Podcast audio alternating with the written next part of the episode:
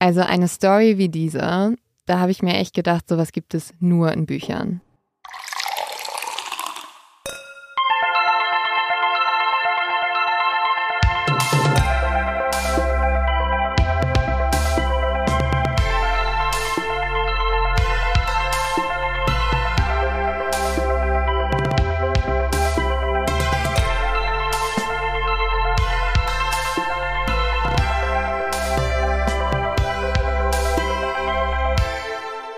Hallo und herzlich willkommen zu einer neuen Folge Mord of X.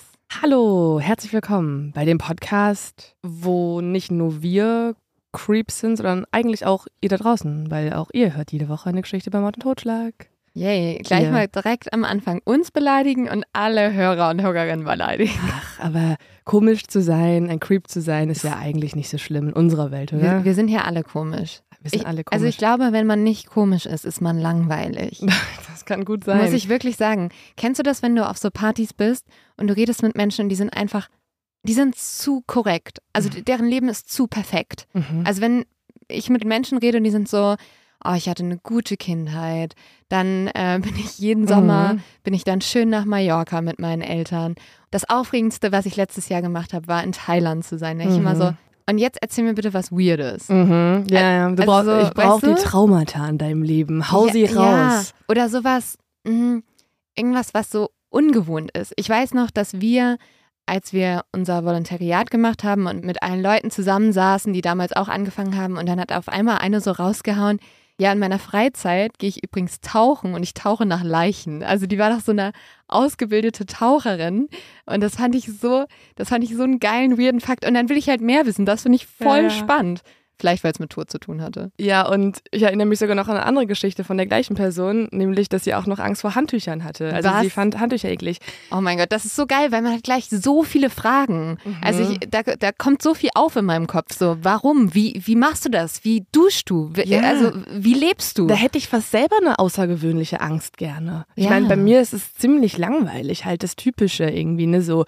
Irgendwelche gruseligen Kinder, die über dem Boden schweben und in The Shining spielen oder so. Ja, aber dein weirder Side-Fact ist ja, dass du einen True Crime Podcast machst. Eben, wir Ja. reden jede Woche über Mord und so weiter. Ich habe übrigens tatsächlich, wenn ich darüber nachdenke, ich habe schon im Moment eine neue Angst und Oh. mir ist nicht klar gewesen, dass ich, glaube ich, eine Phobie davor habe. Okay. Und ich hatte es schon mein ganzes Leben und jetzt wird es mir erst richtig klar, weil ich eine Serie gucke, wo es das Hauptthema ist. Und zwar? Pilze. Alter, wie Nein. ekelhaft sind Pilze. Hä, du isst doch andauernd Pilze. Das ist okay, obwohl ich das auch nicht mehr so gut kann mittlerweile, weil ich Pilze drüber sind nachdenke. so geil. nee, mm -mm, Die sind mm so beeindruckend. Aber so Schimmelpilze.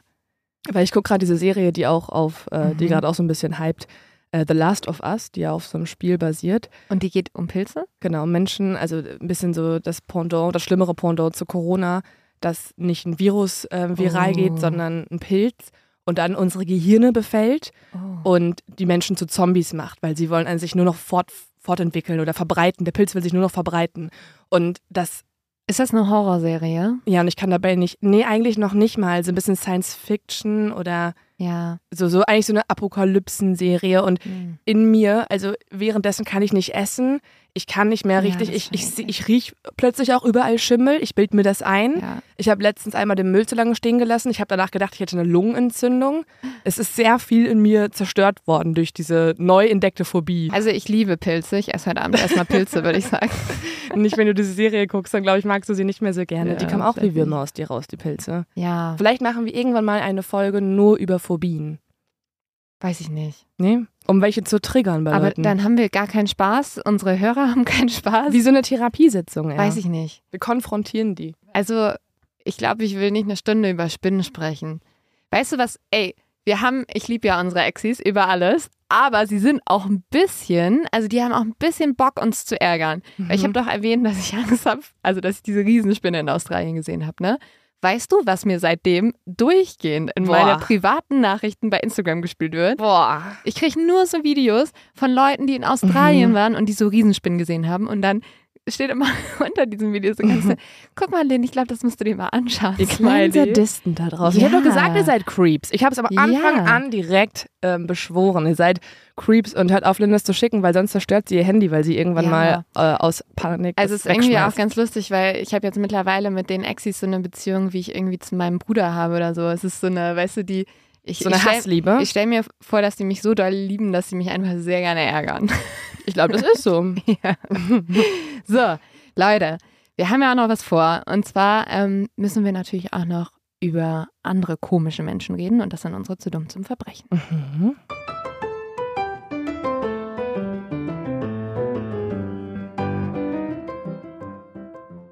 Das ist ein zu dumm zum Verbrechen, das mir sehr viel zugeschickt wurde, weil es in der Bild-Zeitung war.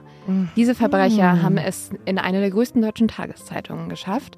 Und zwar, weil die flüchtigen Männer, so war die Überschrift in der Bild-Zeitung, sich einfach vor der Polizei totgestellt haben. Mhm. Die waren nämlich auf der Flucht und ähm, haben dann gedacht, ah, jetzt stellen wir uns einfach kurz tot und vielleicht gehen die Beamten dann vorbei. Ja, hat nicht, hat nicht ganz so geklappt. Ich habe auch ein Foto, willst du gucken? Also. Oh, oh. Also- Okay, sie haben sich einfach auf den Boden gelegt. Da liegt einfach so jemand im Auto, was auch extrem unbequem aussieht. Also so würde man ja auch nicht tot im Auto liegen, oder? Aber sie haben es schon schlau gemacht, weil sie liegen auf dem Bauch. Das heißt, Ja. man sieht dann ihr Gesicht nicht, wenn sie so kichern müssen oder so. ja. Also Aber sie können gerne mal bei mir zu Hause vorbeikommen, weil ich würde das gerne Freddo beibringen. Vielleicht haben sie ein paar Hinweise, also ein paar Tipps, ähm, sich totstellen. Das ist ein cooles Kommando, finde ich. ja, auf jeden Fall. Aber willst du dafür nicht lieber eine Hundetrainerin dir holen als zwei Einbrecher? Ja, aber die haben es, äh, ich habe es gerade gesehen. Sieht super, Super, aus. Perfekt. Okay, so Leo, bevor wir mit der neuen Folge anfangen, habe ich noch eine Frage für dich. Nämlich, du als Journalistin, von dir würde ich gerne wissen, wie weit würdest du für eine gute Story gehen? Bis nach Babenhausen ins Haus von einem Hells Angels Mitglied. Ja, bis nach Babenhausen, das stimmt. Aber würdest du zum Beispiel auch ein Grundstück betreten, was du eigentlich nicht betreten dürftest oder sowas? Mm, Das möchte ich öffentlich nicht sagen. Okay, also ja. Wir merken schon, deine Bereitschaft ähm, für eine gute Geschichte, vieles zu tun, ist auf jeden Fall sehr hoch. Ich glaube, dann kannst du dich auf jeden Fall mit unserem Protagonisten identifizieren in dieser Story. Okay. Kannst du denn schon verraten, ob das im positiven Sinne ist? Also eher wie so ein Investigativjournalist, der versucht, die Panama Papers aufzudecken und deswegen Mhm. Äh, sich einschleust irgendwo. Oder eher im negativen Sinne, weil es ein Boulevardreporter ist, der immer wieder bei dem Haus von äh, Angehörigen klingelt, die eigentlich jemanden verloren haben. Bisschen von beiden auf jeden Fall. Mhm. Okay, hat mich nicht weitergebracht. Nee, aber du ähm, wirst dir am Ende selber ein Urteil bilden können. Mhm. Ich habe eine kleine Einleitung für dich, die würde ich dir gerne zuvor vorlesen, auch wenn du da vielleicht noch nicht weißt, worum es genau geht. Sie ist alles, was er hat, alles, was er liebt und alles, was er hasst. Okay, also eine Art von toxischer Beziehung, auf die du ja anspielst oder so. Mhm, könnte man so nennen. Und sie ist eine Frau. Ja, da wir ja sie sagen, wahrscheinlich schon. Du bist wie so, keine Ahnung, so du streust tausend Rätsel. Ja. Hier ist ein kleiner Hinweis schon und wir machen uns auf die Suche nach sowas hier. Und tja, Tja, diese Folge ist auch eine Suche, deswegen passt das ganz gut. Und das ist jetzt dein erster Hinweis, Leo. mhm. Arbeite damit bitte. Zwischen den Bergen und Feldern von Mazedonien liegt die kleine Stadt Kitschewo. Auf einer Hochebene thront diese Stadt nur wenige Kilometer östlich von der Grenze von Albanien entfernt. Warst du schon mal in Mazedonien? Nee, ne? Mhm. Nee, ich auch nicht. Aber nachdem ich diese Recherche gemacht habe, fand ich, da sollte man mal hinfahren. Richtig schöne Landschaft. ich würde da Fall. gerne mal hin. Ja. Ja. Zu sehen gibt es in Kitschewo nur wenig. Also, man muss sich das so vorstellen, dass sich hier so ein bisschen trostlose Wohnblocks, wo auch so verblassene Wandbemalungen aus Zeiten des Kommunismus noch zu sehen sind, abwechseln mit so großen Neubauten, die jetzt erst dort entstehen.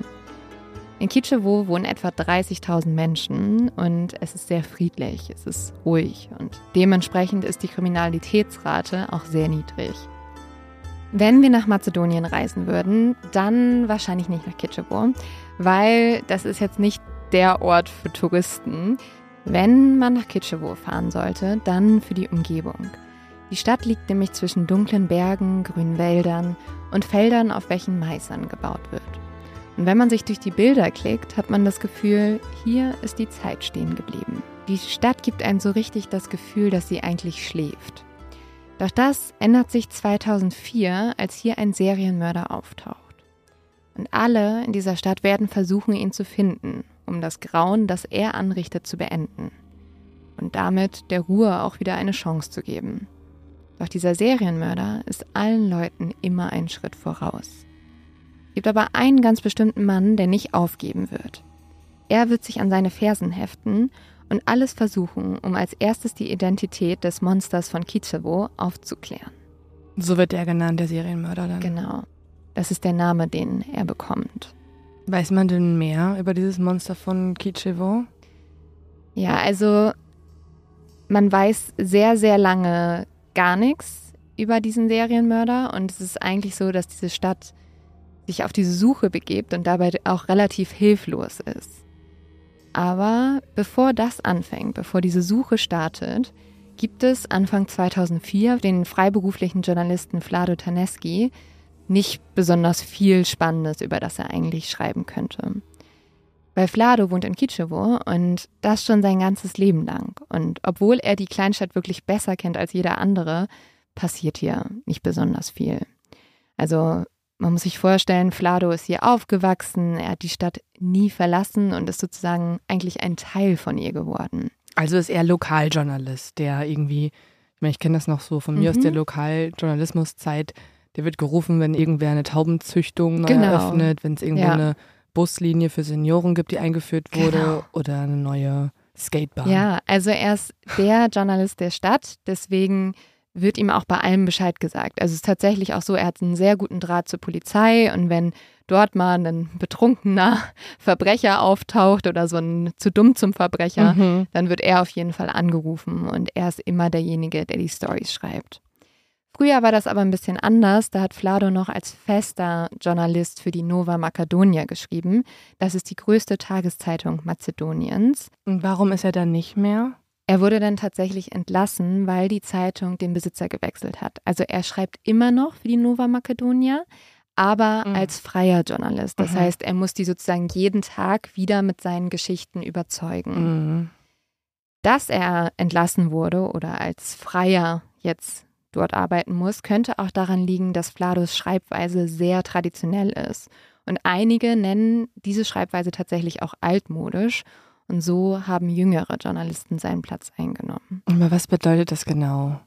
Ja, es heißt so ein bisschen, dass er zwar auch manchmal so umstrittene Standpunkte diskutiert oder aufmacht, aber lieber schreibt er konservative Texte, die auch vor allem sich gegen den Kapitalismus wenden. Mhm. Weil er möchte eigentlich, also er wohnt ja auch in Kitschewo, wo alles so altmodisch und mhm. zurückgeblieben ist und das hat auch einen Grund, weil er mag das. Er möchte eigentlich nicht, dass sein Land sich, dass sich zu dieser Zeit auch viel verändert, dass das sich dem Westen anpasst, sondern er möchte gerne, dass es alt und traditionell bleibt und auch an dem Kommunismus orientiert. Mhm. Und was tatsächlich bei ihm auch sehr konservativ ist, und da merkt man, dass er vielleicht dann doch eher zur alten Schule des Journalismus gehört, ist, wie er diese Texte überträgt faxt die nämlich nicht oder schickt die per E-Mail. Er schreibt die auf der Schreibmaschine und gibt sie dann am Telefon in die Redaktion durch. Also es ist ah. auch nochmal mehr Arbeit dafür für die Redaktion natürlich. Ja, für alle. Für ihn ja auch. Ja, also, weiß auch nicht. Es ist glaub, 2004, ja. da gab es ja auch schon andere Möglichkeiten. Ja, aber das ist die Art und Weise, wie er es macht und da lässt er sich auch nicht von abbringen. Also er mag seine Routine. Genau. Das ist ja. so, glaube ich, das Ding, ne? Ja, genau. Und er schreibt halt jetzt für die Nova Macedonia als Freier, aber auch für andere Magazine, wenn er dort einen Auftrag bekommt. Und Flado hat wirklich ein unglaubliches Talent fürs Schreiben. Man kann sagen, dass seine Wörter auf dem Papier lebendig werden und er es schafft, die Leser und Leserinnen in andere Welten zu entführen. Dafür hat er sogar schon dreimal den Staatspreis für die beste Berichterstattung gewonnen. Also für so einen Lokaljournalisten ist das richtig gut. Und am mhm. liebsten schreibt Flado über die malerische Landschaft von Mazedonien. Seine Texte tragen dann so nostalgische Überschriften wie zum Beispiel Bilder aus dem Leben. Und sie sind voll von Metaphern und der Sehnsucht nach dem alten Jugoslawien. Ich habe ja schon erzählt, Flado ist nicht der größte Fan vom Kapitalismus. Er sieht den tatsächlich als eine Krankheit an, die sein Land befallen hat. Deswegen schreibt er da auch immer gegen an in seinen Texten. Und ich habe aber auch mal einen Auszug mitgebracht. Da schreibt er über Schafhirten und Bauern, die draußen auf den Feldern arbeiten. Und da merkt man auch nur in diesem einen Satz, finde ich schon, seine Schreibweise und gerade diese Metaphern, die er sehr gerne nutzt. Der Schweiß brannte in ihren Augen. Die Gesichter waren gerötet wie die Gesichter junger Bräute. Also weißt du, der, also es ist auch sehr alt in, in der mhm. Wortwahl. Ja, vor allem, also auch ein komischer Vergleich. So. Das, wenn, man, wenn irgendwas ja. rot ist, denke ich ja nicht erstmal an die Gesichter von jungen Bräuten. ja. Vor allem warum? Weil die dann aufgeregt sind, die jungen Bräute. Und weinen und so. Keine Ahnung. Keine Ahnung. Wir wissen es nicht. Also Tomaten wären vielleicht so ein Ding. Ja, wäre ein guter, oder? Eine bessere so, Metapher. Tomate. Ja. Aber also, vielleicht, er hat wahrscheinlich auch seine Zielgruppe und ja. er, es läuft ja auch voll gut für ihn, wenn er da schon mehrere Preise abgeräumt hat. Bei Leonie Bartsch würde es auf jeden Fall heißen, der Schweiß brannte in ihr. Die Gesichter waren gerötet, wie Tomaten. Die unkreativste Art und Weise. Vielleicht nicht ganz so romantisch geschrieben. Plado schreibt aber nicht nur Artikel, er schreibt auch Bücher und er schreibt auch Gedichte. Um sein Geld zu verdienen, muss er aber jeden Tag halt aus diesen Nachrichten, die es in Kitschewo gibt, eine Story zusammenbasteln. Und so berichtete er immer wieder in kurzen Artikeln, zum Beispiel über die steigende Arbeitslosigkeit, über korrupte Politiker oder über die Kleinkriminalität in der Stadt. Und dabei legt er sich übrigens auch öfters mal mit der Polizei an. Also hm. äh, die haben auch eigentlich eine gute Beziehung, manchmal aber auch nicht. Aber man merkt mhm. schon, wie du auch gesagt hast, dass nicht so viel Aufregendes dabei. Also ja, äh, geht wahrscheinlich doch um ein paar Taubenfarmen. Und jetzt was, wo man wirklich lange Artikel drüber schreiben könnte, passiert eigentlich nicht.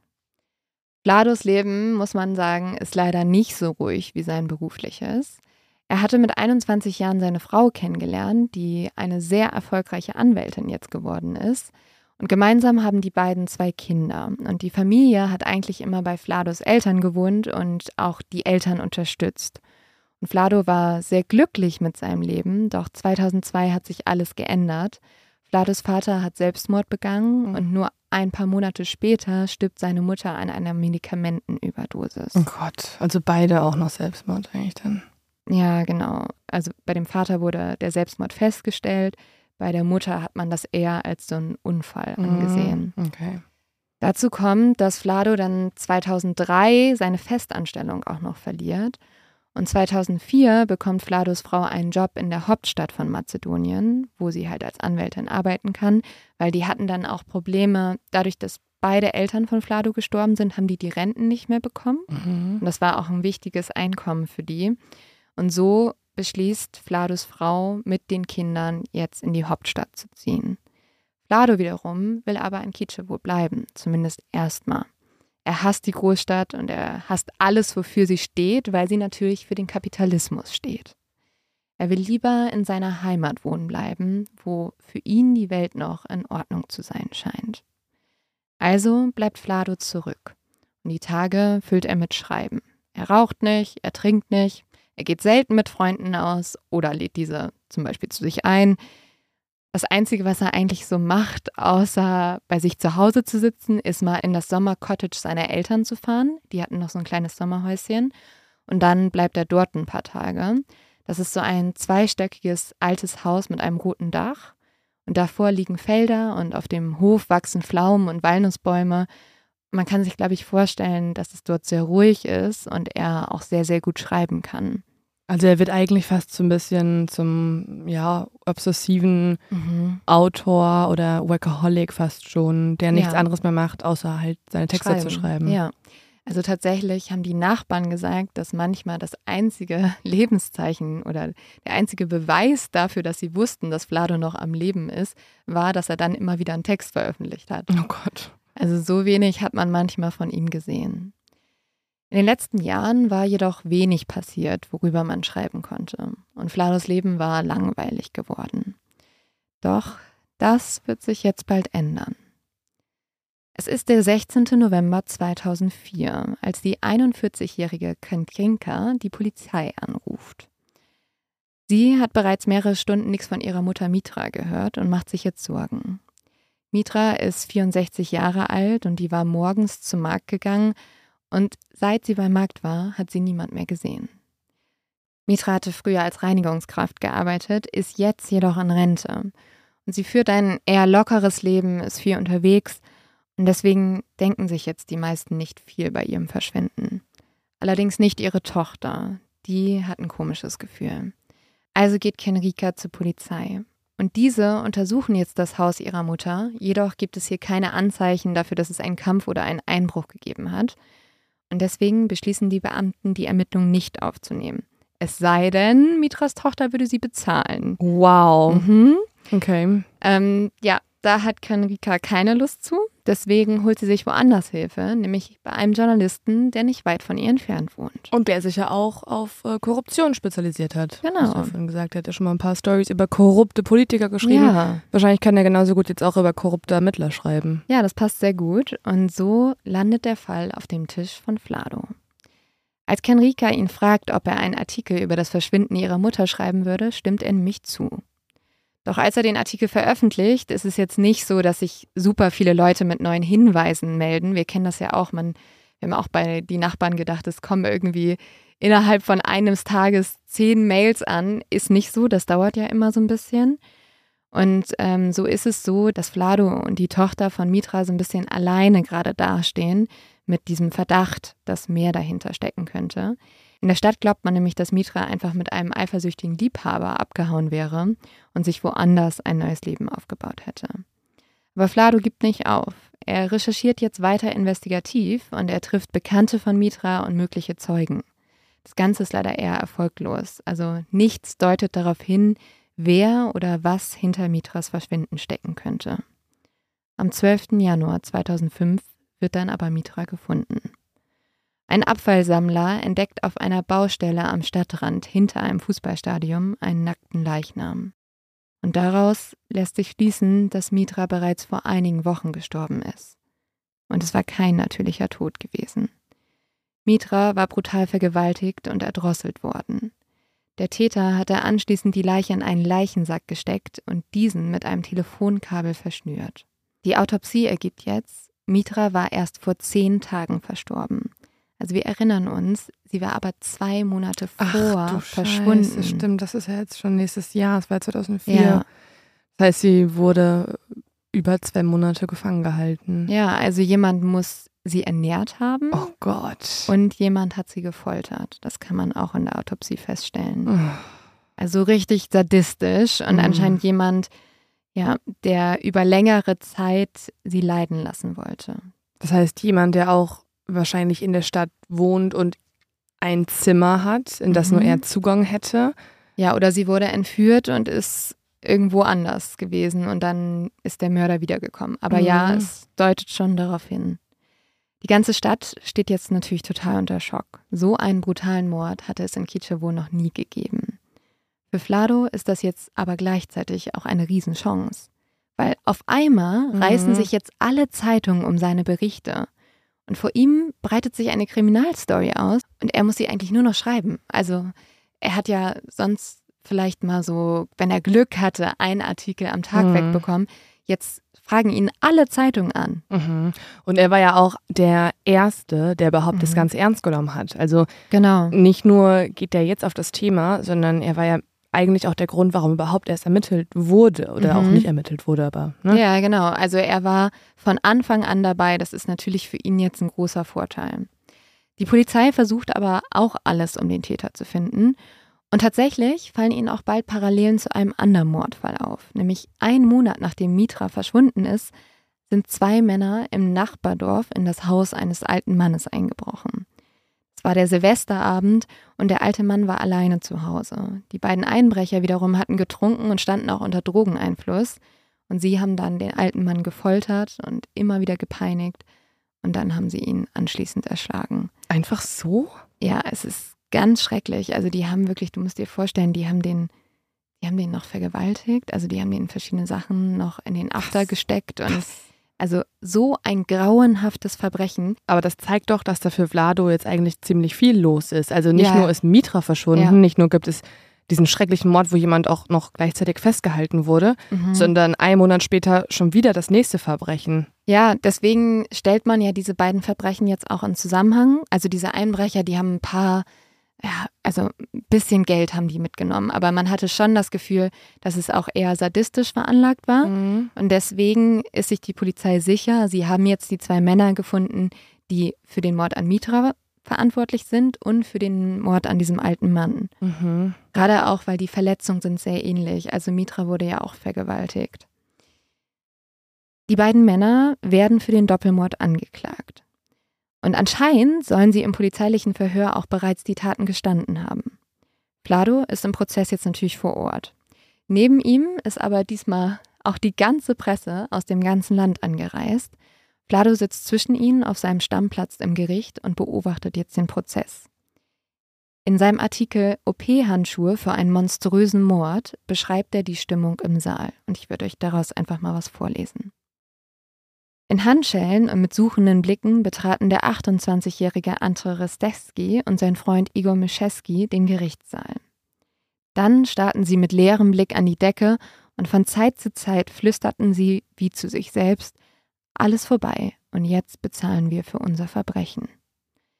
Detailliert beschreiben die Männer jetzt im Gerichtssaal, wie sie den alten Mann ermordet haben. Doch als es jetzt zu Mitra kommt, ziehen sie auf einmal ihr Geständnis zurück. Sie sagen, dieses wurde erzwungen.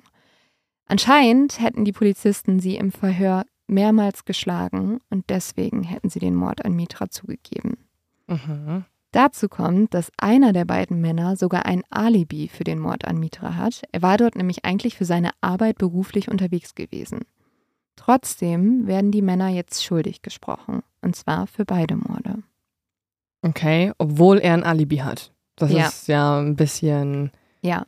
Ähm, fahrlässig, dann beide Männer für beide Taten zu mhm. verurteilen. Ja, er hat nicht nur ein Alibi. Es gibt nämlich noch eine Tatsache, die weiß niemand jetzt in Kitschewo, außer die Polizei, weil die haben das mit Absicht nicht im Gericht zum Thema gemacht. Ähm, ich werde sie dir aber trotzdem erzählen. An der Leiche von Mitra wurde nämlich Sperma gefunden. Und die DNA von dem Sperma passt nicht mit der DNA der beiden Männer überein. Und das weiß die Polizei schon. Ja. Aber erzählt es dem Gericht nicht. Nee. Es wurde im wow. Gericht nicht thematisiert. Hätten ähm, sie nochmal 100 Euro pro Person bekommen, dann vielleicht. Ja. Das ist ja krass, vor allem, weil es, sie machen sich einfach selber mitschuldig. Ja, es ist sehr problematisch. Also man kann hier natürlich vermuten, dass die Polizei sehr schnell einen Täter finden wollte ja, oder mehrere voll. Täter, weil sie Angst hatten, dass da sonst Panik ausbricht. Aber das ist natürlich so ein wichtiges Detail, wo man sich wirklich fragt, also das kann nicht wahr sein, dass ihr das einfach nicht im ja. Gericht thematisiert habt. Es bedeutet ja auch gleichzeitig, dass die Person, die Mitra ermordet hat, noch frei ist und es nochmal mhm. tun könnte und dann die Polizei sich wieder was Neues ausdenken muss. Ja, aber davon geht in diesem Moment niemand aus. Alle glauben, dass die Täter, die hinter Mitras Mord stecken, im Gefängnis sitzen. Die Jahre vergehen jetzt und alle wiegen sich in Sicherheit, bis im November 2007 eine weitere Frau verschwindet. Lubika Likowska hatte ebenfalls als Reinigungskraft gearbeitet und nicht weit von Mitra entfernt gewohnt. Zufälligerweise, also wenn du dir mal die Daten anguckst, Mitra ist ja auch im November mhm. verschwunden. Drei Jahre zuvor. Mhm. Diese Frau war ebenfalls einkaufen gewesen und war danach einfach nicht mehr nach Hause gekommen kann man sich jetzt natürlich fragen, ob das ein Zufall ist. Mhm. Aber so langsam kommt das den Bewohnern zumindest dieses Viertels auch ein bisschen merkwürdig vor. Und sie erinnern sich übrigens auch an eine weitere ältere Dame, die schon 2003 verschwunden war und die man nie wieder gesehen hatte. Da muss ich dir vorweg schon mal sagen, das Schicksal dieser älteren Dame wird nie aufgeklärt werden. Okay. Es gibt jetzt also drei ältere Damen, die alle in den letzten Jahren verschwunden sind. Und sie alle haben das gleiche Opferprofil. Also alte Frauen, die einmal als Reinigungskraft gearbeitet haben, die zum größten Teil alleine wohnen und die irgendwie unterwegs waren und einfach nicht wiedergekommen sind. Da kann man jetzt natürlich die Frage stellen, hat man es mit einem Serienmörder zu tun? Vlado stellt sich genau auch diese Frage und beschließt jetzt nachzuforschen. Er glaubt an keinen Zufall. Und so ruft er jetzt bei seiner Zeitung an und schlägt ihn vor, sich auf die Suche nach dem Killer zu begeben. Sein Chefredakteur ist natürlich begeistert. Das klingt erstmal nach einer fantastischen Story. Und so beginnt Flado jetzt Interviews zu führen. Er will mehr über die mutmaßlichen Opfer und die Zusammenhänge herausfinden. Und dafür geht er jetzt zu verschiedenen Menschen aus der Nachbarschaft und spricht unter anderem auch mit dem Sohn von Lubisa Likowska, also der Frau, die zuletzt verschwunden war. Und Flado zitiert diesen jungen Mann auch in seinem Artikel. Und das würde ich euch auch nochmal vorlesen. Ich habe mit den Bewohnern der Häuser gesprochen, in denen meine Mutter gearbeitet hat. Und ich habe nach Hinweisen gesucht, aber ich konnte keine Spur von ihr finden. Die Polizisten haben mir gesagt, sie seien an dem Fall dran. Am nächsten Tag ist Flados Artikel dann auf der Titelseite und die Überschrift lautet: Ein Mörder stalkt jetzt auch Kitschewo. Vlado stellt hier eine Verbindung zu einer Mordserie her, die in einer anderen großen Stadt in Mazedonien passiert ist. Deswegen dieses auch, mhm. falls du dich das gefragt hast. Mhm. Sein Chefredakteur sagt tatsächlich darüber, also der war total erfreut über diese gute Story, aber er hat sich auch total gewundert, weil eigentlich ist zu dieser Zeit nie was in Mazedonien passiert, nicht nur in Kitschewo, sondern in Mazedonien generell. Und jetzt gibt es gleich zwei Serienmörder, die ihr Unwesen treiben. Und das kann er sich eigentlich gar nicht vorstellen. Ist halt mega gruselig. Ja, ist super gruselig. Aber geht irgendwer davon aus, dass es vielleicht der gleiche Mörder ist bei beiden Mordserien? Ja, also könnte man tatsächlich auch vermuten. Ich finde, dass jetzt Flados Überschrift die ja, Theorie zumindest auch mal aufmacht. Lado beschreibt das letzte Opfer als eine sehr ruhige und freundliche Frau. Er erläutert auch, dass ihre Familie sehr arm war und die Frau deshalb in mehreren Wohnblocks als Reinigungskraft arbeiten musste, um die Familie zu ernähren. Nach drei Monaten hat man dann auch in diesem vermissten Fall die traurige Gewissheit. Man findet Lucias Leiche am Straßenrand kurz vor der Stadt. Und ihre Verletzungen ähneln denen von Mitra. Sie war vergewaltigt und erdrosselt worden und wurde anschließend in einen Plastiksack gesteckt, welcher mit Kabeln verschnürt wurde. Die Autopsie stellt fest, dass die Frau erst vor wenigen Tagen ermordet wurde. Und das bedeutet, und das finde ich so grauenhaft, dass diese Frau genauso wie Mitra die letzten Monate irgendwo gefangen gehalten wurde und immer wieder gefoltert wurde. Ja, es ist einfach mega, mega gruselig. Und vor allem frage ich mich jetzt, ob die Polizei schon wieder ermittelt, weil laut ihrer eigenen Theorie hätten sie die Täter ja schon längst gefasst, die sitzen ja im Gefängnis. Ja, sie fangen jetzt an, in diesem Mordfall zu ermitteln, aber sie stellen ihn noch nicht in Verbindung mit Mitra. Aber jeder checkt ja, oder? Ja, also Vlado checkt es auf jeden Fall und schreibt auch darüber. Weil die Frage ist ja wirklich, wie kann das möglich gewesen sein, wenn die eigentlichen Täter im Gefängnis sitzen? Das macht ja dann gar keinen Sinn mehr. Mhm. Und die ganze Stadt zweifelt jetzt immer mehr daran, dass die beiden Einbrecher auch Mitra ermordet haben. Die Polizei erstellt jetzt mittlerweile so eine Spezialeinheit und diese versucht verzweifelt, den Täter zu finden. Man muss sich das so vorstellen, in dieser kleinen Stadt traut sich jetzt mittlerweile fast niemand mehr aus dem Haus. Vor allem ältere Damen sperren sich jetzt regelrecht ein und gehen gar nicht mehr alleine nach draußen. Ja, das ist so ungewöhnlich, weil wir kennen ja viele Mordfälle, wo das Opferschema eher eine junge Frau ist mhm. und dann eher Studentinnen und Studenten zum Beispiel sich nicht mehr raustrauen, weil man das einfach öfter erlebt. Aber klar, in diesem Fall sind beide Opfer über 60 Jahre alt gewesen und ich kann mir gut vorstellen, dass man dann gerade wenn man auch schon älter ist und dort wohnt, definitiv mehr Angst hat. Vor allem, glaube ich, hätte ich als Reinigungskraft sehr große Angst. Ja, und deswegen gibt es auch eine Frau, die 65-jährige Zivana Temelkowska, die hat auch mal als Reinigungskraft gearbeitet. Die geht jetzt eigentlich gar nicht mehr raus. Aber am 7. Mai 2008 ist sie alleine zu Hause und ihr Telefon klingelt. Und am anderen Ende ist ein Bekannter von ihr und der sagt, dass er im Radio gehört hat, dass Zivanas Sohn einen Autounfall hatte. Und sie ist jetzt total aufgebracht und die Nachbarn sehen noch, wie sie besorgt und aufgeregt das Haus verlässt. Sivanas Sohn wiederum kehrt wenige Stunden später nach Hause zurück. Er war nie in einem Autounfall gewesen. Seine Mutter ist allerdings verschwunden. Oh Gott. Also ist es auch noch jemand, den die Leute dort kennen. Mhm.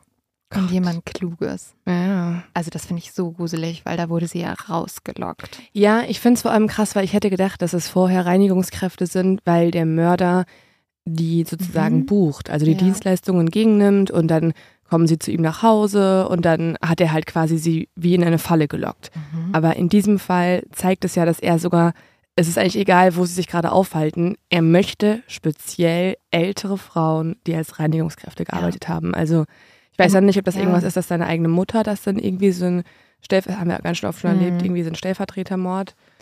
Ja, könnte natürlich sein. Am nächsten Tag findet dann eine Frau das Handy von Silvana. Es scheint so, als hätte es jemand aus einem fahrenden Auto geworfen. Neun Tage später, nachdem Silvana verschwand, wird ihre Leiche gefunden. Auch sie wurde vergewaltigt und erdrosselt und ihre Leiche wurde mit einem Kabel in einem Plastiksack verschnürt. Ja. Die Frau hat mehrere Schnittwunden und war mit verschiedenen Gegenständen vergewaltigt worden. Bei ihr gibt es jedoch einen Unterschied zu den anderen Frauen. Die anderen Frauen wurden alle nackt gefunden, aber Sivana trägt ein grünes Nachthemd mit Punkten drauf. Und dieses Nachthemd war nicht ihrs gewesen. Oh Gott, das ist so krank. Auch richtig, also einfach ja. mega creepy. Also hat der Mörder zu Hause einfach noch so ein Nachthemd rumgeliehen gehabt. Vielleicht ja. von einer der anderen oder mhm. wie gesagt von seiner eigenen Mutter, was ja, ja, auch irgendwie sein kann. Er hat ihr das auf jeden Fall angezogen. Boah, ich finde ehrlich gesagt auch immer nichts schlimmer als diese Fälle, wo mit sozusagen Leichnam noch irgendwas gemacht wird, was man eigentlich nur mit Menschen macht. Mhm. Also sie mhm. zum Beispiel zu baden oder zu stylen und so. Oh. Ja. Krass. In der Autopsie können jetzt Spermaspuren festgestellt werden. Und jetzt wird spannend, weil dieses Sperma hat die gleiche DNA wie das erste Opfer Mitra. Wow. Ja. Und Flado schreibt natürlich auch über diesen Mord und er hat Folgendes in seinem Artikel geschrieben. Die Bewohner von Kitschewo leben in Angst und Panik, nachdem eine weitere Leiche gefunden wurde. Die Polizei und auch die Bewohner der Stadt denken, dass für den schrecklichen Tod von Sivana Temoleska und Lubizia Likoska der gleiche Mann verantwortlich war ein Serienmörder. Die Polizei bestätigt die Existenz eines Serienmörders basierend darauf, dass die Frauen auf die gleiche Art und Weise gefoltert und getötet wurden. Das schließt auch die Möglichkeit aus, dass verschiedene Menschen die Taten begangen haben könnten. Das Innenministerium sagt, dass es verschiedene Verdächtige hat. Sie alle wohnen in Kitschewo. Sie wurden anscheinend befragt, dann aber wieder freigelassen. Es wurde bestätigt, dass in beiden Morden Spuren hinterlassen wurden, welche jetzt analysiert werden. Der zerstörte Körper von Sivana Temelkoska wurde am Freitag gefunden in der Nähe eines Fußballstadions. Der Körper war in eine transparente Nylontasche gewickelt worden und mit einem Telefonkabel verschnürt worden, was zuvor genutzt wurde, um die arme Frau zu erdrosseln. Die Leiche wurde an die Forensiker übergeben, welche bestätigten, dass Temelkowska mehrmals geschlagen und missbraucht wurde und dann erwürgt wurde. Laut der Autopsie wurde sie an dem gleichen Tag ermordet, an dem sie auch verschwunden war. Das Motiv des Monsters von Kitschewo ist noch immer unklar. Und hier gibt Flado übrigens das erste Mal dem unbekannten Killer einen Namen. Und bald ah. nennt ihn jetzt ganz Mazedonien so, das Monster von Kitschewo. Mhm. Er erkennt außerdem, dass alle Opfer mit dem gleichen Kabel ermordet wurden was auch beweisen würde, dass Mitra ebenfalls ein Opfer des Monsters ist. Die Stadt kann das jetzt kaum glauben. Der Bürgermeister hält dann auch eine Rede und in dieser Rede sagt er, dass er sowas bisher nur aus Filmen aus dem Westen kennt, aber dass er niemals gedacht hätte, dass sowas in seiner eigenen Stadt passieren könnte. Und unter dem verstärkten Druck muss die Polizei jetzt auch zugeben, dass sie im Prozess um Mitras Tod die DNA-Ergebnisse verschwiegen haben. Und ein Richter ordnet jetzt endlich eine Wiederaufnahme an und die beiden Einbrecher werden zumindest für diese Tat freigesprochen. Mhm. Jetzt ist aber auch klar, in Kitschewo treibt tatsächlich ein Serienmörder sein Unwesen. Halt so ärgerlich, weil hätte die Polizei das damals nicht gemacht, hätte er auch gar keine Zeit gehabt, wahrscheinlich sich zu verbessern und mhm. so, weil mhm. mittlerweile ist diese Mordstrecke ja schon über fünf Jahre. Ja. Also ich glaube, das erste Mal war doch 2004 ja. und dann 2003 der ungeklärte Mord. Ja. Das heißt, das ist jemand, der einfach ewig lange Zeit hatte, seine Vorgehensweise zu perfektionieren mhm. und äh, mit der Polizei spielen konnte und wahrscheinlich sich in diesem Moment auch unberechenbar und unbesiegbar sieht. Ja, also wie du sagst, ne, er macht das einfach schon unglaublich lange. Bei Flado ist jetzt aber sein Ehrgeiz geweckt. Er möchte rausfinden, was wirklich passiert ist. Also spricht er mit den Polizisten und den Angehörigen und im Gegensatz zu den anderen Journalisten und Journalistinnen hat er hier einen klaren Vorteil, die Leute kennen ihn und vertrauen sich ihm an. Aber trotzdem ergibt sich für ihn keine konkrete Spur. Währenddessen erstellt die Polizei jetzt ein Täterprofil. Der gesuchte Mann ist wahrscheinlich mittleren Alters, er ist relativ kräftig und überdurchschnittlich intelligent. Er leidet außerdem unter einer tief sitzenden sexuellen Frustration, welche sich wahrscheinlich schon in der Kindheit herausgebildet hat. Und aufgrund dieser sexuellen Frustration vermutet die Polizei, dass sich sein Sadismus entwickelt hat. Der Täter soll außerdem eine große Frustration gegenüber älteren Damen haben. Er muss sich in Kitschewo sehr gut auskennen und der Täter wollte, dass die Leichen gefunden werden. Ja, sonst hätte er es ja nicht so offensichtlich mhm. platziert. Und was die Polizei auch noch sagt, sie glauben, dass der Täter alleine handelt. Also mhm. Kein Duo, wie sie zuerst gedacht haben. Ich würde noch zwei Punkte hinzufügen. Ja. Nach unseren Mord of X-Folgen okay, ähm, hat man ja öfter gespannt. mal verschiedene Mordserien besprochen. Ja. Ähm, ich glaube, eine ganz dysfunktionale, gestörte Beziehung zur Mutter, mhm. die höchstwahrscheinlich irgendwas, also als Reinigungskraft gearbeitet hat. Mhm. Und dass er keine Familie mehr hat, weil wenn du zwei Monate lang jemanden ja. gefangen hältst und die ganze Zeit folterst, die ganze Zeit wahrscheinlich aber auch gleichzeitig füttern musst, sonst überlebt eine Person nicht zwei Monate, mhm. dann musst du zumindest entweder einen Rückzugsort haben, wo du hingehen kannst, wo die Leute gefangen halten werden, oder eben keine Familie, sodass das in deinem eigenen Haus passieren kann oder in deiner eigenen Wohnung. Vielleicht solltest du Profilerin werden. Also nach 150 Folgen Mord of X sind wir mittlerweile, haben wir ein bisschen was gelernt auch, mhm. oder? Ja, John Douglas hat ja. uns ausgebildet. Passt. Er wollte zwar sehr viel Geld dafür, aber wir haben es trotzdem gelernt. Sein Buch war günstiger. Ja, sein Buch hat 10 Euro gekostet, war super.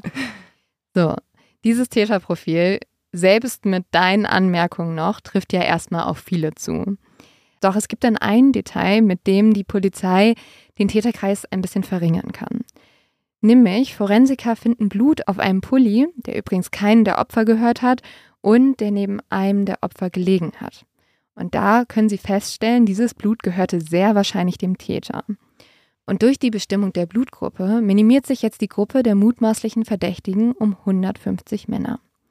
Diese 150 Männer werden alle verhört. Die Polizei hat aber doch schon längst DNA durch das Sperma. Also warum ja, ja, brauchen sie jetzt die, das Blut noch, wenn die, die DNA auch schon untersucht werden könnte? Ja, weil ähm, sie durch die Blutgruppe das ja so einschränken konnte. Weil die dann halt genau, die alle gefragt haben, welche Blut, also da mussten sie nicht von allen DNA nehmen, okay. weißt du? Also einfach den, sie wollen einfach den Arbeitsaufwand reduzieren. Ja, genau. Und die Polizei kann die Verdächtigen jetzt auf drei runterbrechen, die alle kein Alibi haben. Und diese drei Männer müssen jetzt DNA abgeben. Okay, und die ja. DNA wird dann verglichen. Ja, weißt du? Mich, ja, ja, ich ja, war gerade so, die haben doch schon längst DNA, Leute. Lass die doch einfach alle ihre DNA abgeben. Ja, ja. stimmt. Und ich war so, Mann, warum ist, die werden schon bestochen und nehmen Geld an und jetzt prüfen sie noch nicht mal die DNA. Ja. Das okay. haben sie am Ende gemacht. Okay, ich bin beruhigt wieder. Und zu den Hauptverdächtigen gehören unter anderem ein Taxifahrer und zwei Nachbarn der Opfer. Jeder Schritt wird jetzt natürlich von der Presse und auch von Flado verfolgt. Und alle Journalisten und Journalistinnen versuchen jetzt unbedingt die Ersten zu sein, welche den Namen des Täters verkünden können. Am Nachmittag des 20. Juni 2008 erhält der Chefredakteur der mazedonischen Tageszeitung einen Anruf. Am anderen Ende ist ein guter Kontakt von ihm, welcher bei der Kitschewo Polizei arbeitet. Dieser erzählt, das Monster von Kitschewo wurde verhaftet. Wer der Täter ist, will der Polizist jedoch nicht verraten. Also ruft dieser Chefredakteur jetzt die Staatsanwaltschaft an und diese bestätigt auch, es hat eine Festnahme gegeben. Der Chefredakteur legt auf und wählt jetzt sofort Flados Nummer. Flado ist schließlich der Journalist vor Ort und soll jetzt sofort zur Polizei fahren, aber Flado nimmt nicht ab. Immer wieder versucht jetzt dieser Chefredakteur, den Journalisten zu erreichen. Doch gerade eigentlich am wichtigsten Tag seiner Karriere ist sein Handy aus. Der Chefredakteur ist total verwirrt, das passt irgendwie gar nicht zu Flado. Aber dann fällt ihm eine mögliche Erklärung ein. Flado ist wahrscheinlich ihm einfach einen Schritt voraus und sitzt schon bei der Polizei und führt Interviews und geht deswegen nicht ans Handy. Also ruft dieser Chefredakteur jetzt bei der Polizei an und fragt, ob er seinen Journalisten Flado sprechen könnte. Doch daraufhin gibt der Polizist jetzt so eine ganz merkwürdige Antwort. Er sagt nämlich nur, sie haben keinen Reporter mehr in Kitschewo. Und dieser Satz erklärt, was einige Stunden zuvor passiert ist. Dort haben nämlich die Polizisten das Haus eines Mannes umstellt, der ganz in der Nähe aller Opfer gewohnt hatte. Und dieser Mann ist niemand anders als der 56-jährige Vlado Taneski. Oh mein Gott. Ja. Unser Journalist. Unser investigativer Journalist. Da, dam, dam, dam. What the fuck, oder? What the fuck, ja. Also so krass. Du hast es vermutet, oder? Ich hab's gesehen. Mm, also ich fand jetzt zum Beispiel das Profiling. Ja. Da waren so ein paar Sachen, die wollte ich jetzt nicht sagen, weil hinterher ist das gar nicht gewesen mhm. und da mhm. setzt Leuten auch nur irgendwas in den Kopf und so und ja. verrät irgendwie schon was. Ähm, aber beim Profiling ist mir natürlich in den Sinn gekommen, dass genau Vlado ein Haus hat in der Nähe, das Sommerhaus seiner Eltern, ja. wo niemand ist, seine mhm. Familie ist weg, er ist frustriert. Er möchte vielleicht auch Geschichten haben, die spannend sind, ja. über die er schreiben kann. Und ähm, ja, solche Sachen. Und ich glaube, wenn man immer nach Fällen sucht und so weiter, dann ist mir das schon mal irgendwann aufgefallen. Aber also es ist natürlich, es ist natürlich ja. komplett absurd. Also mhm der Mann, ja. der als, also als Hauptjournalist über diese Fälle geschrieben hat, hat sie selber begangen? Mhm. Es ist ein bisschen wie äh, der Film ähm, Nightcrawler mhm. mit äh, Jack Gyllenhaal, wo er mhm. den Boulevardfotografen äh, Schauspiel, der ähm, selber dann irgendwann die Verbrechen befeuert und auch noch teilweise begeht, ja. um bessere Fotos machen zu ja. können und am ersten, als erster am Tatort zu sein. Und das ist halt ein Hollywood-Film. Und dann hat man halt ja. halt einen True Crime-Podcast, wo genau das wirklich passiert ist. Das ist immer so crazy, ey. Es ist absolut verrückt. Ich weiß jetzt, was du meinst, als du vorhin gesagt hast, dass es eigentlich eher ein Buch ist mhm. und kein, kein Fall. Also man kennt so eine Geschichte nur aus einem Krimi. Ja. Hast du tatsächlich eine Ahnung, wodurch Flado entdeckt wurde? Also was ihn verraten hat? Ich habe mhm. das vorhin, ähm, ja, erzählt. Also ich hätte eine Vermutung mhm. und habe es mir auch schon gedacht, als du was vorgelesen hast. Und zwar hat er immer über die Morde geschrieben mhm. und vielleicht war da ja irgendwas dabei, was er eigentlich gar nicht wissen kann. Zum genau. Beispiel dieser Nylonsack. Ja, fast. Ähm, das Telefonkabel okay, ist das Entscheidende. Okay, okay, Aber sehr gut, Leo. Und auch extrem dumm von ihm. Ja. so, ja. so, hä? In seinem letzten Artikel hat er nämlich tatsächlich sehr genau beschrieben, wie das Opfer ermordet wurde. Das habe ich euch ja auch vorgelesen. Und es sind Details, die niemand außer der Mörder wissen konnte. Weil dieses Telefonkabel, von dem habe ich zwar auch immer schon geschrieben, damit es euch nicht so doll auffällt, aber mhm. von dem wusste damals niemand. Das okay. war so eine Information, die die Polizei mit Absicht zurückgehalten hat, damit sie genau wissen, falls jemand diese Information mhm. erwähnt, dass mhm. er was mit den Morden zu tun hat. Boah, stell dir mal vor, sie denken dann, das erwähnt irgendwer auf dem Markt oder in einer mhm. Bar oder so und sie achten eigentlich eher darauf, so auf das Mündliche, ja.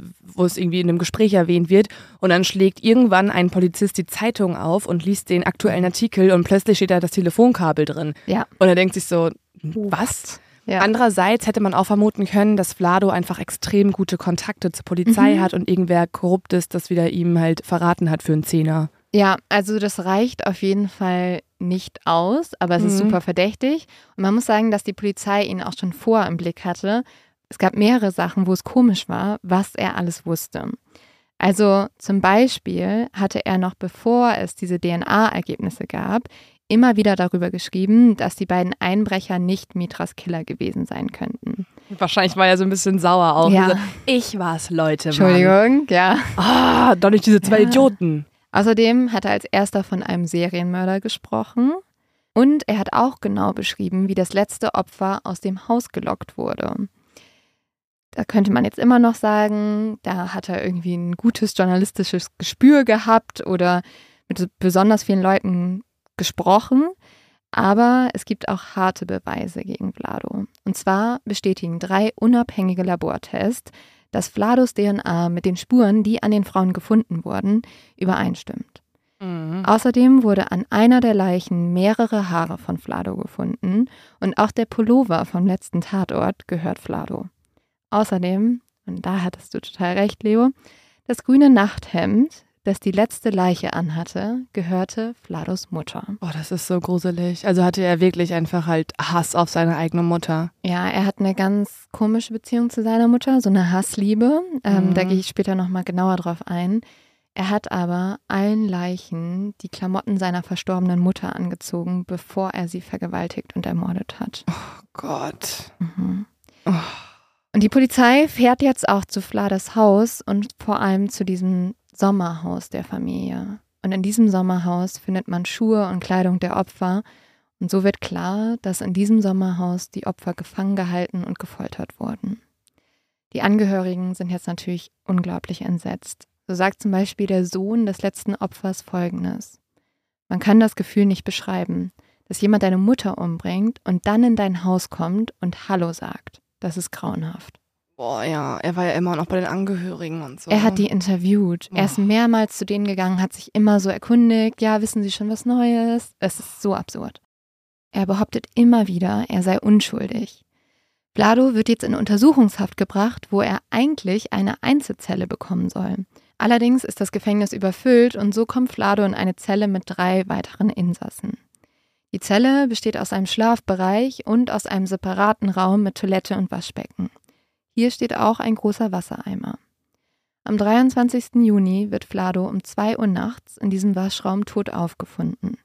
Sein Kopf ist im Wassereimer. Er kniet davor. Unter seinem Kopfkissen findet man einen Brief. Ich habe die Frauen nicht getötet. Ich bin stolz auf meine Familie. Es wird außerdem eine Tablettenpackung mit Paroxetin-Tabletten gefunden, ein Medikament, das zur Behandlung von Depressionen und Angststörungen verwendet wird. Dieses Medikament ist allerdings sehr stark umstritten, da es das Suizidrisiko erhöhen kann, insbesondere bei Menschen mit familiärer Vorbelastung oder die unter Stress stehen. Die Autopsie bestätigt auch, Vlado ist wirklich durch Ertrinken gestorben. Was? Und es gibt keine Anzeichen, dass es einen Kampf gegeben hat. Mhm. Aber trotzdem werden jetzt Stimmen laut, ob da alles so richtig passiert ist. Weil man muss sich mal vorstellen, also dich selber ertrinken zu lassen, ja. ist so schwierig. Ja. Und das in einem Eimer. Ja, das ist, das ist wirklich komisch. Und dann gibt es auch noch so Sachen, dass dann die Polizei, als sie ihn irgendwie versucht haben, wiederzubeleben, den ganzen Tatort sozusagen zerstört haben. Und deswegen gibt es auch viele Journalisten, gerade weil ich habe ja schon erzählt, dass die mazedonische Polizei sowieso da nicht immer so korrekt gehandelt hat, die vermuten, dass das kein Selbstmord war. Okay. Aber man muss ganz ehrlich sagen, so ein inszenierter Selbstmord von Seiten der Regierung oder von den Behörden macht total wenig Sinn. Ja. Ja, weil Mazedonien hat sich zu dieser Zeit gerade bemüht, in die EU einzutreten und wollte eigentlich unbedingt die Effizienz seines Justizwesens beweisen.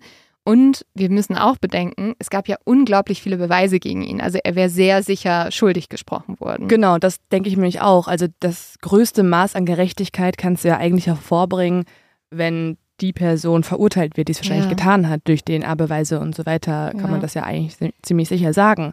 Und also es gab super viele Theorien. Einige Leute haben zum Beispiel auch vermutet, dass sie Waterboarding bei ihm betrieben haben, um ein Geständnis zu erzwingen. Mhm. Ähm, aber zum Beispiel also auch keiner von diesen anderen Zelleninsassen hat irgendwas gesagt, dass die was gehört hatten. Die haben ihn einfach so gefunden.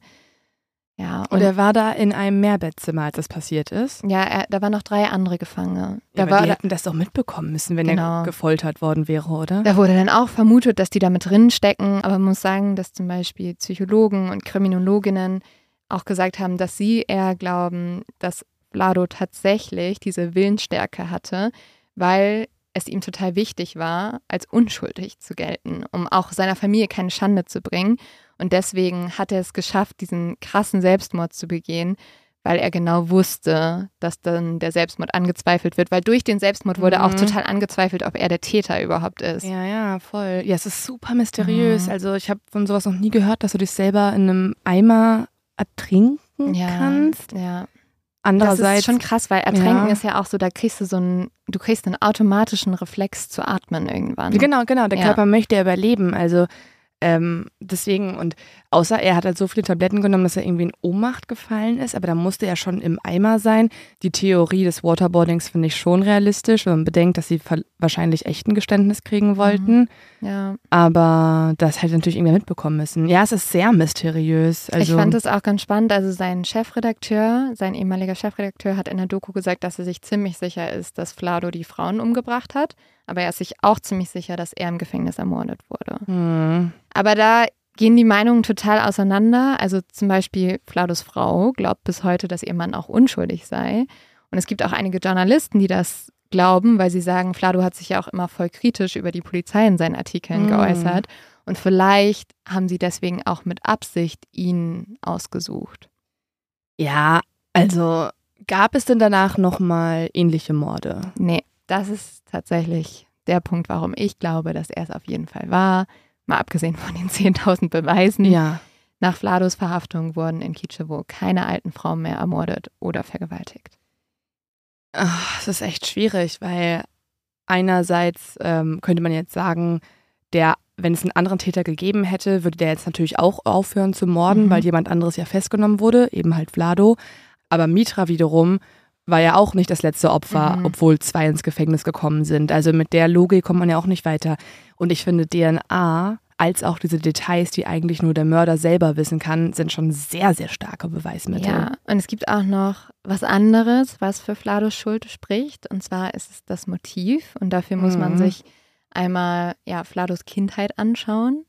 Flados Eltern waren nämlich, wie seine Frau es beschreibt, sehr autoritär.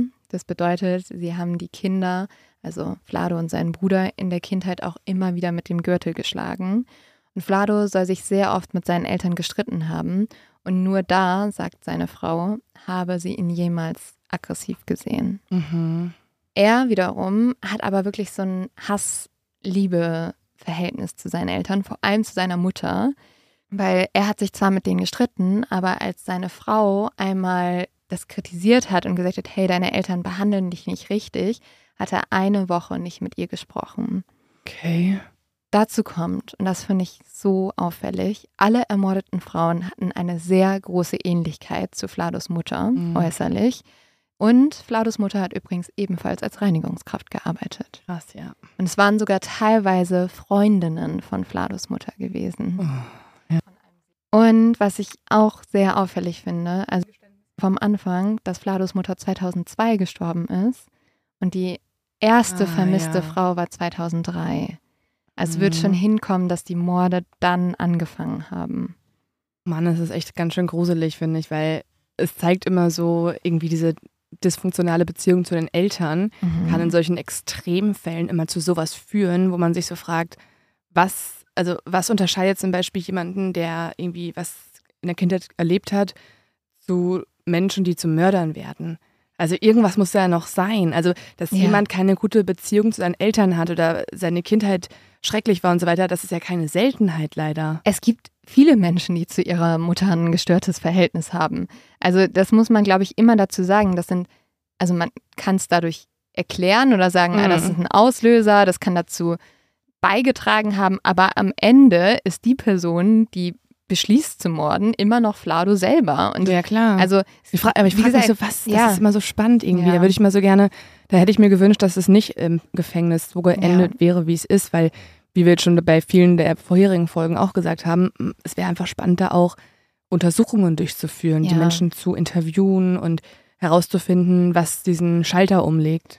Ja, also es war tatsächlich so, dass haben mehrere berichtet, dass Flado so eine sehr enge und auch sehr merkwürdige Verbindung zu seiner Mutter hatte. Also fast schon so sexuell. Ja, das weiß man nicht. Das, das weiß man alles nicht. Aber man weiß halt, dass er sehr viel Zeit mit seiner Mutter verbracht hat, dass die auch sehr viel Macht über ihn hatte. Mhm. Und er aber auch damit, also sich viel mit ihr gestritten hat, damit ein Problem hatte, aber trotzdem nicht von ihr loslassen kann. Und das ist ja gerade oft so, dass auch manchmal Leute, die eine extrem enge Beziehung zu ihren mhm. Eltern haben, dass das auch nicht immer gut ist. Also es kann zum Beispiel auch sein, dass wenn Leute ihre Mutter so über alles lieben und fast zu viel lieben und mhm. zu viel Liebe da ist, mhm. das könnt, könnte auch ein Auslöser sein, haben tatsächlich auch Psychologen vermutet kannst es auch alles nicht richtig machen. Kannst ne? alles nicht richtig machen. so Mütter, die das gerade anhören mit Söhnen, denken sich jetzt so, okay, ich darf jetzt ja. echt nicht übertreiben. Aber deswegen ja, also äh, am Ende so ist es, am Ende ist es immer noch die Person, die den Mord begeht, ist schuld. Du kannst ja nicht anfangen, wie geil wäre das jetzt, wenn wir den ganzen Müttern von den Serienmördern die Schuld geben würden. Ja, also diese schlechten Frauen haben ihre ja. Söhne nicht richtig erzogen. Ach, der ist irgendwann mal wahrscheinlich auf den Kopf gefallen. Eine Kopfverletzung war da auch noch mit im Spiel. Ja. ja, das ist halt immer schwierig bei so Fällen. Du hattest ja vorher schon mal erwähnt, äh, vor der Folge hattest du schon erwähnt, dass die Recherche nicht so einfach war, weil es gar nicht so viele mhm. Quellen gibt. Und dementsprechend weiß man wahrscheinlich dann auch gar nicht so viel über die tatsächliche Vergangenheit ja. und so. Ja, und zum Beispiel, also ein Journalist hat den Bruder interviewt und der wollte aber jetzt auch nicht so viel Schlechtes über seine Eltern reden. Mhm. Der wurde aber zum Beispiel enterbt, als er von zu Hause ausgezogen ist. Mhm. Und das ah. musst du ja auch überlegen, ähm, dass Vlado bis, also er hatte Kinder mhm. und eine Frau und die haben immer noch im Haus der Eltern gewohnt. Das ist alles schon ein bisschen komisch. Das ist ne? alles sehr komisch. Aber dieser Fall, also so eine Story ja. habe ich wirklich, also wir haben die verrücktesten Stories, aber dass jemand Morde begeht und darüber schreibt mhm. und du kannst mhm. dich ja auch hier fragen, also er ist ja unglaublich klug, das hat man ja an verschiedenen Dingen gemerkt, aber seine Vorgehensweise, darüber zu schreiben und das zu verraten, war ja eher dumm. Aber die Frage ist, ob er vielleicht sogar gefasst werden wollte, ob er vielleicht sogar wollte, ja. dass man ihn erkennt. Ja, ich glaube, das ist tatsächlich, also Menschen, die sowas begehen, sind ja auch oft einfach riesengroße Narzissten. Ja, ja. Und ich glaube, es hat ihn tief innen drin genervt, dass andere, mhm. wie beispielsweise die beiden angeblichen Mörder von Mitra, ähm, sozusagen die Aufmerksamkeit ja. oder in seiner Welt den Credit quasi bekommen für die Verbrechen. Und ich glaube, ihm war es wichtig, dann klarzustellen, so er ist der klügste, tollste und so weiter und dementsprechend dann auch solche Artikel zu schreiben. Oder er wollte einfach der allerbeste Journalist ja. sein. Und ja. Leo, ähm, kommen wir zurück zu unserer Anfangsfrage. Ich hoffe, dass wir nie so weit gehen werden, um gute Artikel zu schreiben. Irgendwann gehen uns die Podcast-Fälle ja. aus und dann kann es auch mal vorkommen, wir dass wir vielleicht nochmal nach Babenhausen müssen und diesmal. Nein. Leute, ich sage immer, ähm, ich würde meinen Job liebend gern dafür aufgeben, wenn es keine Morde mehr gehen würde. Das Ding würde. ist halt nur unsere Liste mit Fallvorschlägen von ja. euch, die ist so ja. Lang. Wir mussten ja. mehr Speicher anmieten bei Google Docs, um diese Liste vorzuführen, weil uns so viele Sachen schickt. Und auch unsere eigenen Listen mit dem, was wir finden. Also das, da Worüber würden wir denn sonst sprechen? Über, ähm, wie wäre es über was Schönes? Über was Schönes. Über. Ähm, Wir müssen ähm, irgendwann mal Liebe. was. Ja. Und eigentlich Freddo. Ja, und Freddo. Obwohl Freddo auch manchmal nicht schön sein Würdet, kann. ja, ich, ach doch, Freddo ist immer schön. Also Aus sein Verhalten manchmal nicht immer. Und er ist ein bisschen stinky manchmal. Er ist stinkig und manchmal auch unerzogen. Aber schön ist er immer. ja. Und liebe Exis, ihr seid natürlich auch wunderschön und ähm, ich hoffe, ihr würdet uns auch anhören, wenn es keine Morde mehr gäbe und wir über irgendwas anderes reden würden.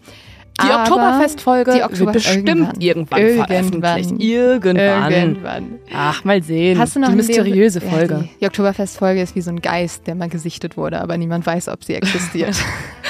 es ist einfach der, der Running Gag, den eigentlich niemand lustig findet, weil alle warten nur yeah. drauf und wir finden es aber lustig, es immer wieder ja. zu droppen und einfach nicht zu veröffentlichen. Ja. Irgendwann wird es passieren. Irgendwann. Ähm, also ja, Leo-Tipp gibt es auch noch und zwar ist dieser Leo-Tipp für alle gut, die vielleicht irgendwie jemanden im Freundeskreis haben oder sogar auch vielleicht einen Partner oder so, ähm, die sich übermäßig für einen Super Bowl interessieren. Uh. Dann könnt ihr mit diesem Film die nächsten spannenden Details in der Diskussion einfließen lassen. Ist das interessant für eine der zukünftigen Folgen? Vielleicht. Aha. Und zwar ist dieser Film, äh, der heißt Erschütternde Wahrheit. Und zwar ist das der Film, ähm, wo Will Smith den Dr. Omalu spielt, ein Gehirnforscher aus den USA, der als erster Arzt herausfindet, dass Football und die mhm. Verletzungen, die in diesem Sport entstehen, eventuell etwas im Gehirn verändern können, sodass die Gewaltbereitschaft steigt. Also auch wenn ihr euch denkt, boah, nee, ich mag keine Sportfilme, es geht wirklich eigentlich gar nicht um Sport, es geht hauptsächlich um Verbrechen in dem mhm. Sinne. Also eigentlich ist das Leben von dem Dr. Omalu schon True Crime an sich. Weil, okay, ich bin gespannt. Ja, ich muss mir das auch noch angucken. Die NFL findet das nicht so cool, was der macht und so. Mhm. Ja. Hast du es noch nicht gesehen? Nee. Ja, das ist auch mega wichtig für unseren Podcast eigentlich. Ja, ja, ja, weil es geht auch voll schon. viel um Kopfverletzungen und, und, so weiter, ne? Ja, ja, okay. Ich gehe jetzt nach Hause und gucke das. Gut, danke, danke schön. okay, ihr Lieben, bis zum nächsten Mal. Wir freuen uns wieder auf euch. Ciao, ciao. Ciao, ciao.